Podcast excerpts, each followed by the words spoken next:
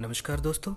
मिजाज शायराना एक segment open हो रहा है द नितिन गायकवाड़ शो में, जिसमें हम कुछ बातें जो दिल में बसी थी, उसे शायरी के अंदाज में सुनेंगे। सुनते रहिए मिजाज शायराना।